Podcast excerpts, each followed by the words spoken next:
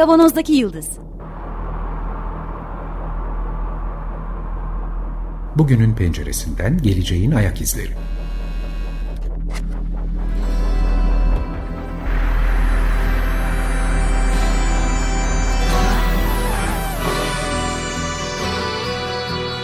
Hazırlayan ve sunanlar İsmail Başöz, Haluk Levent, Mustafa Yılmazer ve Fethiye Erbil. Zorlu Holding Sürdürülebilirlik Platformu Akıllı Hayat 2030, herkes için daha yaşanabilir bir dünya diler. Merhabalar, Açık Radyo'dayız. 95.0 Kavanoz'daki Yıldız programında sizlerle beraberiz. Geleceğin ayak izlerini sürmeye devam ediyoruz. Birkaç haftadır çok keyifle yaptığımız ve daha haftalarca süreceğini tahmin ettiğimiz, haftalarca deyince tabii sayı vermeden güzel oluyor değil mi öyle? Belirsiz bir hayatta devam ettiğimize göre 3 vakte kadar daha devam edeceğimiz sosyal medya ve onun etkileri üzerine konuşuyoruz. Her programda belirtiyorum. Bu şekilde belirtmekten ben artık iyice keyif almaya başladım. Devam edeceğim.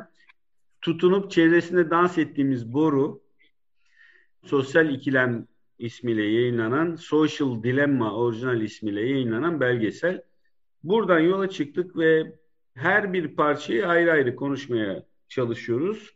Geçtiğimiz haftalarda sevgili dostumuz felsefeci Kaan Özkan'la algıyı konuştuk.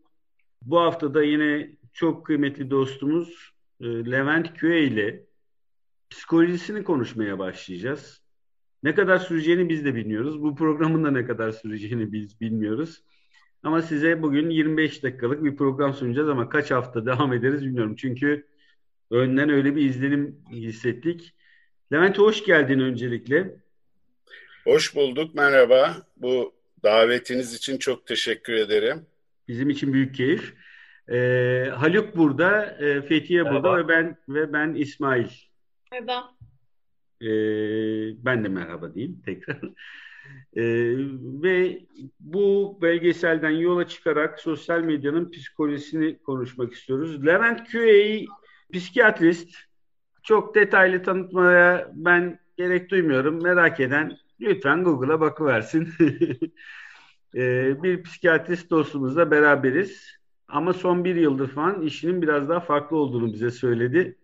Şimdi e, sen bir söyle bakalım abi nasıl farklı işin son bir yıldır? Evet oradan başlayabiliriz. Ben geçenlerde e, fark ettim ki e, psikiyatriye başlayışımın 40. yılı 2021 yılı. Sonra düşündüm yani insanın ömrü yeterse bir mesleğinde 40 yılı doldurabilir. Bu büyük bir şey değil. Esas mesele bir yıldır sanal psikiyatristlik yapıyorum. Yani e, eskiden muayenehanede yaptığım işi Şimdi aynı böyle bu programı yaptığımız gibi ekranlarda yapıyorum.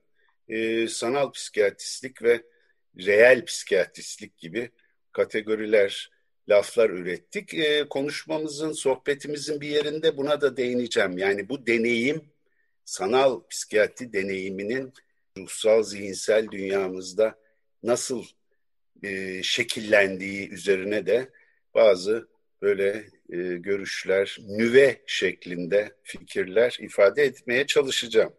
Evet biz online eğitimden vesaire bahsetmiştik ama hakikaten online terapilerden ya da sanal psikiyatristlikten hiç bahsetmemiştik. Bu şahane bir nokta olacak bizim kendi programımız için de sağ olasın tekrar. Biz hiçbir şey sormadan sana sözü bırakalım öncelikle. Ee, Valla ben söze sizin program tanıtımınızın başında senin de demin andığın geleceğin ayak izleri, siz bugünün penceresinden geleceğin ayak izleri evet. gibi mottoyla başlıyorsunuz. Ben de onun üzerine düşünerek başladım. Biraz ısınalım diye. Yani ne demek bugünün penceresinden geleceğin ayak izleri? Çok sade ama çok yüklü bir laf geldi bana. Yani bugünün hangi özellikleri gelecekte ayak izlerine dönüşecek. Yani sanki gelecekte biz bugüne baktığımız zaman, ge, hayır gelecekte geleceğin kendisine baktığımız zaman, o güne baktığımız zaman bugünün hangi ayak izlerini göreceğiz? Ee, yani bugün olan bitenler nasıl bir gelecek şekillendiriyor acaba? Ve insan türü için, konuşmaya çalışıyoruz. Yani tabii ki hangi insan diye sorulabilir. Sosyal sınıf, bölge, etnik kimlik, ıvır zıvır birçok kategori kurulabilir ama sanırım bilimlerin, felsefenin, sanatın en temel kaygılarından biri insan türüne ait ortak paydaları araştırmak, bulmak, kavramak, kavramsallaştırmak. Dolayısıyla bu geleceğin ayak izleri bana ne çağrıştırıyor öncelikle İsmail? Ee, belki birçoğunuza da çağrıştırıyordur. Ee, Nazım'ın anlamak gideni ve gelmekte olanı. O müthiş bir bahtiyarlıktır dizeleri tam mealen söylüyorum. Ee, gerçekten gideni ve gelmekte olanı anlamak. Derdimiz bu. Çok özür diliyorum. Hakikaten tüylerim diken oldu, diken diken oldu. Gerçekten şey, o kadar denk düşüyor ki e, Değil mi? şeye. Yani, evet, evet. Şimdi, Teknoloji yaparken sanatı unutmuştuk. E, en güzel anlatan laflardan biri bu oldu. Lütfen sanırım. nasıl unutmuş olabiliriz? Robot şair Deniz'den bahsettik. Kaç program Sen yoksun o programda. ben, bence en güzel programlardan birkaç tanesini Bager'le yaptık. Ee, onu yine alacağız ve o da böyle bir... Levent sen biliyor musun robot şair? Yok bilmiyorum. Bu çok acayip bir arkadaşımız. Yani hakikaten çok hoş bir insan. İşte fen lisesi bilmem ne falan. Sonra mühendisliğe gidiyor. Mühendislikten sıkılıyor. Bana hemen hemen kelimesi kelimesini hatırlıyorum. Hocam dedi, bu dedi bilimde yeteri kadar spekülasyon yapamıyorsun. O yüzden sanata geçmeye karar verdim. güzel, güzel. güzel. Sonra bir tane makine öğrenmesi programı yazıyor. Bir de robot kol imal ediyor. Robot kolun eline bir tane şey veriyor. Dolma kalem. Ondan sonra şiir yazdırıyor. O yazdığı şiiri de gazetelere falan göndermiş galiba. Basılmış bir iki tanesi falan. Mükemmel. Sonra çeşitli yerlerde gösteri yaptırarak falan. Böyle spekülasyon. O yüzden robot şair Deniz. Çok O- güzel. Tam e, işte bilim bilimle sanatsal şeyi birleştirip yek Evet. vücut haline getirmiş. evet. Abi, Ee, e, tabii- Na- Nazım'dan başladık, sözünü kestik, devam edelim. Naz, Nazım'dan devam edeceğiz biraz. Çünkü yine an- ana konumuz bizim hani sosyal medya ya da olan bitenlerle ruh sağlığı, zihin dünyamız arasındaki ilişkiler olduğuna göre bu gideni ve gelmekte olanı anlama çabası, sen de dedin ya belirsizlik, belirsizliğin içinden sadelik ve belirlilik çıkarma çabamız, e, bilimi sanatı böyle görüyorum ben. Tabii kafamızın içinde ne olup ne bittiğine bakmayı gerektiriyor. E bunu deyince tabii yine Nazım'ın delikanlı senin kafanın içi yıldızlı karanlıklar kadar korkunç ve güzeldir. Senin kafanın içi ve kainat dünyanın en güzel şeyidir dizeleri geliyor aklıma. Dolayısıyla biz de bu gideni ve gelmekte olanı anlama çabamızla kafamızın içindeki ve kainattaki yıldızlı karanlıklar kadar güzel olan dünyalar arasındaki etkileşime, bağlantılara bakmaya çalışacağız diye anlıyorum bu buluşmamızı. Bizden daha güzel anlamışsın abi. Yok, si- sizden kopya çektim İsmail çünkü e, programlarınızı dinledim, izledim, baktım, e, dersimi çalıştım. Bu hafta hep sizle çalıştım yani. Ay ne güzel. Eyvallah. Şimdi bu ilişkiye bakabilmek için tabii bir, birkaç temel kavramı e, kavrama değinmek gerekiyor. E, ruhsal, zihinsel dünyamızın işleyişinin çok temel bazı özellikleri e, mobil teknolojiler, iletişim teknolojileri ile ruhsal dünyamızın etkileşimi açısından olan biteni anlamamıza yardımcı olacağını düşündüğüm birkaç kavrama değinmek istiyorum. Birinci mesele oryantasyon. Aslında bu tıbbi teknik bir terim olarak kullanılır. Türkçe'de yönelim diye çeviriyoruz. Konumuz açısından çok önemli. Zaman, mekan ve etrafımıza, nesnel dünyamıza, etrafımızdaki kişilere ya da şeylere dair yönelimimiz, oryantasyonumuz. Yani bunların farkında mıyız, değil miyiz? Basitleştirirsek. Kendimi ben bunlar çerçevesinde bir bağlama oturturum. Pek adını koymayız ama her zaman zaman algısı ile yaşarız. Hep öncesi sonrası vardır. Hep ışığa bakarız. İşte günün akşam üzeri mi şimdi? Sabah mı? Mevsim nedir? Yıllardan hangisi? Ben ömrümün neresindeyim, kaç yaşındayım hep bir zamansallık boyutu fonda ya da bazen çok baskın olarak zihinsel dünyamızı belirler. İki mekan, hep bir mekandayız. Daha sonra değineceğiz bu sanal dünya da mekan meselesi çok e, değişmekte. Ama hep mekandayızdır, bir mekandayızdır ve o mekan çerçevesinde davranırız ve çevreyi algılaşımız o mekan çerçevesinde şekillenir. Üçüncüsü etrafımızdaki kişiler. Nesneler de dahil tabii ama özellikle kişiler kim kimdir? Ben neredeyim? Hangi zamandayım ve kimlerleyim? Hep bizim için duyarlı bir meseledir. Şimdi bu oryantasyonun sağlıklı olması, sağlıksız olduğu durumlara da örnek vereceğim ki daha iyi anlayalım diye. Oryantasyonun sağlıklı, düzgün çalışıyor olması bizim için farkındalık duygumuzun, algımızın, duygumuzun, bilincimizin, farkındalığımızın ve hatta farkında oluşumuzun da farkında oluşumuzun temel bir zemini. Zaman, mekan, kişi oryantasyonumuz bozuk olursa biz iç realitemiz, iç gerçekliğimizle dış gerçekliğimiz arasındaki ayrımı yapamayız. Ee, çok özür dilerek gireceğim. Ee, hep zaman mekan oryantasyonunu çok e, kullanırdık ama gerçekten herhalde en az kullandığımız ve atladığımız kısım kişiyi de buraya davet e, dahil etmek gerekiyor. Bu, bu kısmını eksik olduğunu düşündüğüm için altını çizmek istedim açıkçası sadece. Zaman, mekan yeterli değil, kişi de var. Yani e, bu üçünün birlikte olmasıyla e, bizim insanlık sürecimizde kurduğumuz ilişki anlam taşıyor gerçekten. Evet. Çok doğru. Yani vurgun çok doğru. Hem kişi hem çevre nesneleri de katalım. Bu bunlarla da biz e, alışveriş halindeyiz sürekli ve dediğin gibi insanın evriminde sosyal ağlar ve sosyal ilişkileri beynin şekillenmesini sağlayan şey bu zaten. Ki geleceğiz ona biraz sonra yine evet, değineceğiz evet. başka bir evet. Evet yani çok önemli orası. Çok haklısın. Şimdi bu bunların yani zaman, mekan ve kişi, etraftaki çevre, sosyal çevre bunların düzgün çalışması bu oryantasyon sisteminin dediğim gibi farkındalığın zeminini oluşturuyor ve bu farkındalık sayesinde biz dış dünya ve iç dünya realiteleri, gerçeklikleri arasındaki ayrımı ki bunun teknik adı gerçeği değerlendirme yetisi e, İngilizcesi reality testing. Bu yetimiz sağlam çalışıyor. Bu ne anlama geliyor günlük hayatta?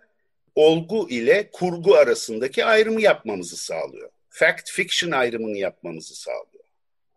Bunları sağlıklı yapmadığımız zaman hayatta kalamayız. Burayı not düşeceğim. Detayına dakikalar içerisinde gireriz muhtemelen bu ayrımı hala sağlıklı yapabildiğimize dair çok büyük şüpheler var artık. Değil mi? Heh, işte heh, sarsılma. Şimdi tam nazik nokta burası İsmail gerçekten.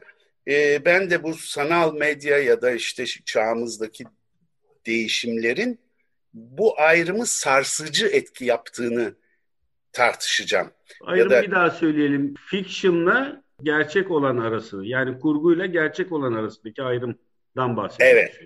Evet. Evet ki daha sonra post-truth filan ıvır zıvıra değineceğiz. Evet. Gerçekten bu e, şimdi fact ve fiction olgu ve kurgu ikisi de çok değerli şeyler kendi başına. Kurgu dediğimiz bütün sanat örneğin bilimin önemli bir kısmı.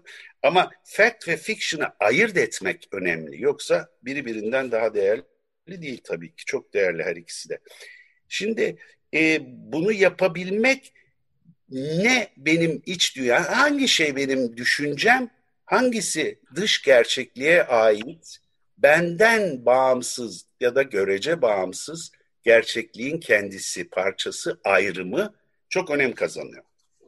Ee, İsmail'in de dediği noktayı daha açabilmek için biraz uç örnekler vereyim. Yani bu oryantasyonun bozulduğu ağır hastalıklar var aslında hepimizin bildiği hastalıklar. Örneğin bunama, ağır madde zehirlenmesi ya da ağır kafa travması sonrası kişinin zaman, çevre kişiler, mekan algısı, oryantasyonu bozulur. Bu survival açısından, hayatta kalma açısından büyük problemler doğurur.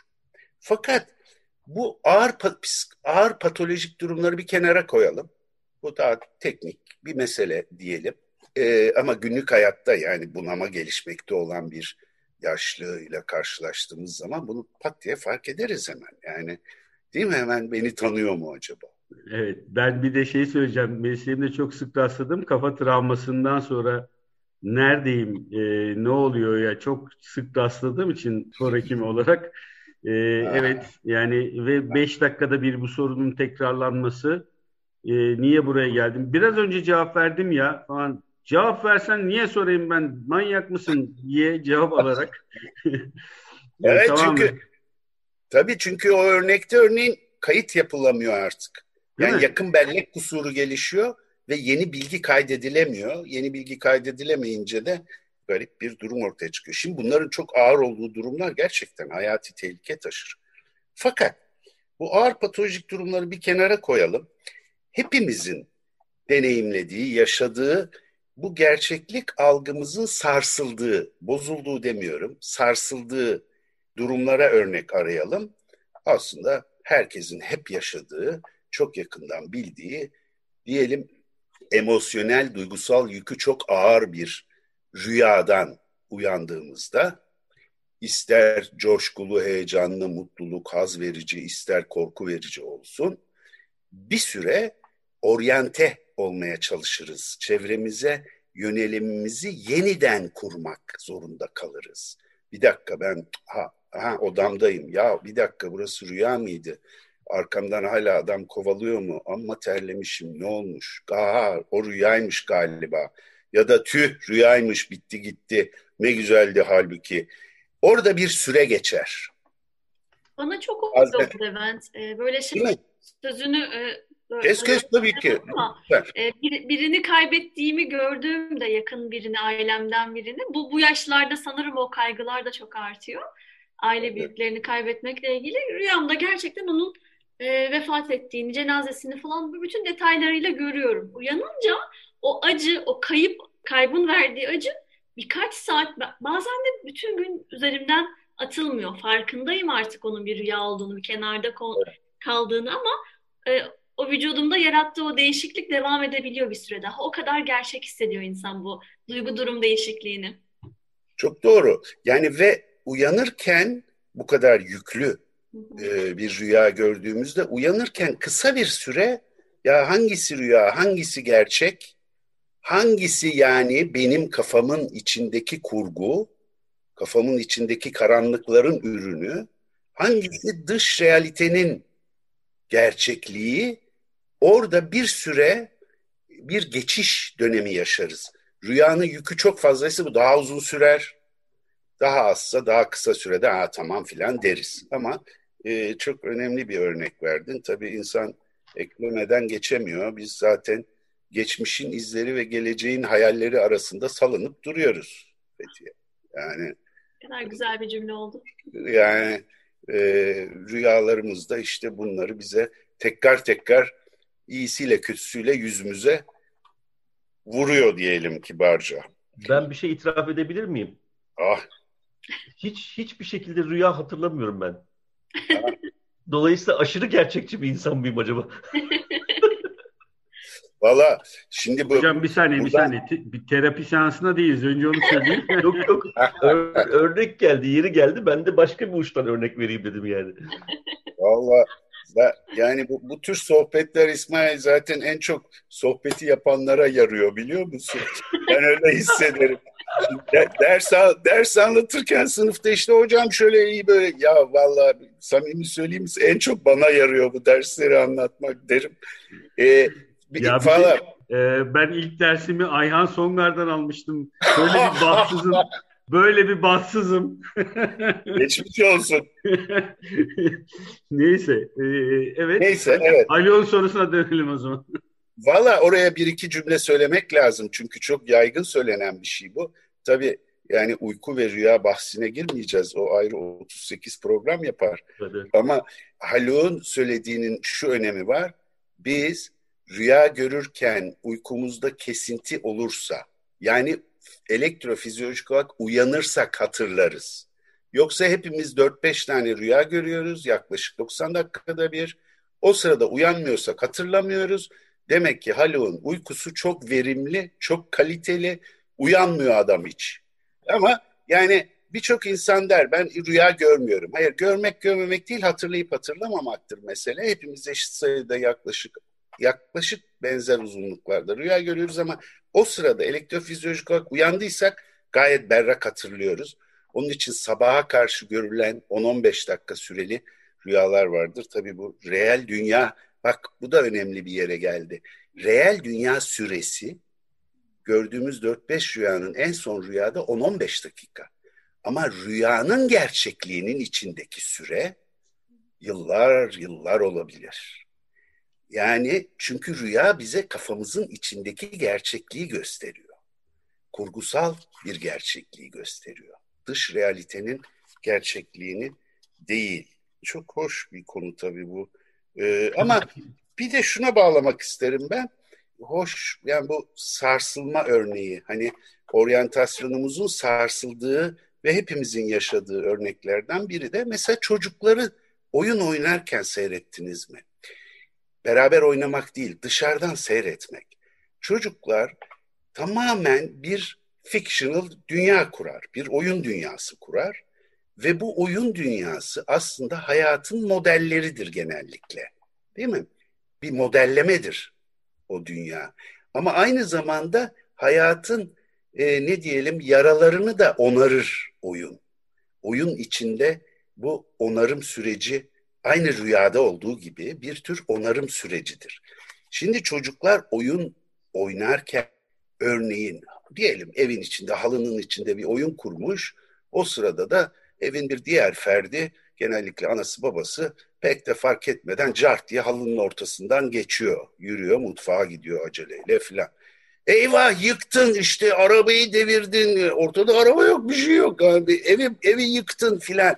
Çünkü orada çocuk kendine bir dünya kurmuş ve ona oryante olmuş durumda. Onun artık zamanı, mekanı, çevre kişileri o kurduğu fictional dünyanın parçası. Oradan gerçek dünyaya dönüş biz küçükken siz de, İsmail, Haluk sizler de tecrübe etmişsinizdir. Yani akşam sokakta, mahallede oynardık biz. Sokakta oynayan şanslı evet. kuşaklarınız değil mi? Tabii tabii. Yani oynarken işte hava kararmış ve e, pencereler açılmaya başlanır. Anneler arka arkaya çabuk eve gel işte baban geldi yemek hazır filan bütün oyun yıkılır. Oradaki geçiş sırasında da zorluk çekerdik. Oyun dünyasından reel dünyaya geçerken de bir zorluk çekerdik. Bu da bir örnek. Evet. Bir tane daha örnek verip bunu kapatacağım ama bunlar gerçekten hayatın içinden örnekler olduğu için daha iyi kavramamızı sağlıyor ve doğrudan sosyal medya ve sanal dünya meselesinde de bence çok e, can alıcı örnekler. Bir diğer örneği yine kendi çocukluğumdan vereceğim. Birçoğumuz yaşamışızdır. Benim çocukluğumda kovboy filmleri çok revaçtaydı. John Wayne'ler, Kızılderililer filan. Kovboy filminden çıkınca açık hava sinemasına da giden şanslı bir kuşağız. Yaz akşamı arkadaşlarla gitmişiz değil mi İsmail? Çıkmışız. Evet. Çıktıktan yani çıktıktan sonra birkaç saat hepimiz kovboy oluruz, kızılderili oluruz. Yani o dünyadan çıkıp... Karateci oluruz. Karateci olmak, evet siz karateci kuşağısınız, biz kovboy kuşağıyız. Karateciler sonradan gel. Evet ve ve nasıl hissederek olurduk? Yani özdeşleşerek olurduk. Tamam filan o filmler özdeşleştiriyordu. Peki ama beni başka bir dünyanın içinde oryante ediyordu. Ve ben o dünyadan kendi reel dünyama geçerken bir sarsılma, bir zorluk, bir geçiş süreci yaşamak zorunda hisseder idim. Şimdi valla bu böyle ısınma. Karate, karate yaparken İsmail ekmek al da gel bakkaldan e, lafıyla karşı karşıya kalıyorsun. İşte real dünya. Hayal dünya. Bizim mahallede bir Nurullah diye bir arkadaşımız vardı. Onun annesinin Nurullah'a çağrışı hala kulaklarımdadır. Çünkü kadın nereden bulduysa çok güzel, yani çok garip bir e, laf ederdi. Nurullah çabuk gel, baban geldi seni öldürecek. Yani, yani bu çocuk niye gelsin abi eve? Babası gelmiş onu öldürecekmiş. Ee, yani bu saate kadar niye sokakta kaldın? Hani eve gel. Neyse. Evet ani bir şekilde bitirmiş olduk. Nereden keseceğimi bilemediğim bu güzel sohbeti bu hafta biraz önce duyduğumuz keyifli örnekle bitiriyoruz. Çünkü programımızın bu haftaki süresi doldu. Sevgili dostumuz psikiyatrist doktor Levent Küye ile uzun bir söyleşi yaptık. Onun ilk bölümünü bugün paylaştık sizinle. Sosyal medyada kurgu ve olgu arasındaki ayrımı ve buradan geçişlerdeki sarsılmayı örnekleriyle sohbetine başlamış olduk. Önümüzdeki haftalarda bu keyifli sohbetin diğer bölümlerini dinlemeye devam edeceğiz. Bu programın size ulaşmasını sağlayan bütün Açık Radyo çalışanı arkadaşlara çok teşekkür ediyoruz. Program destekçimize çok teşekkür ediyoruz. Sağlıkla kalın. Önümüzdeki hafta görüşmek üzere.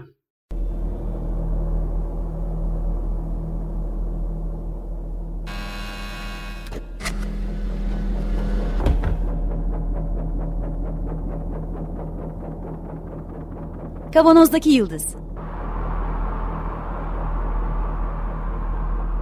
Bugünün penceresinden geleceğin ayak izleri.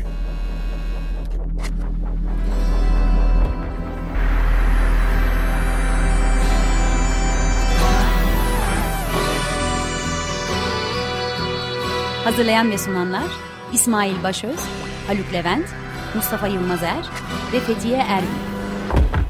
Zorlu Holding Sürdürülebilirlik Platformu Akıllı Hayat 2030 sundu.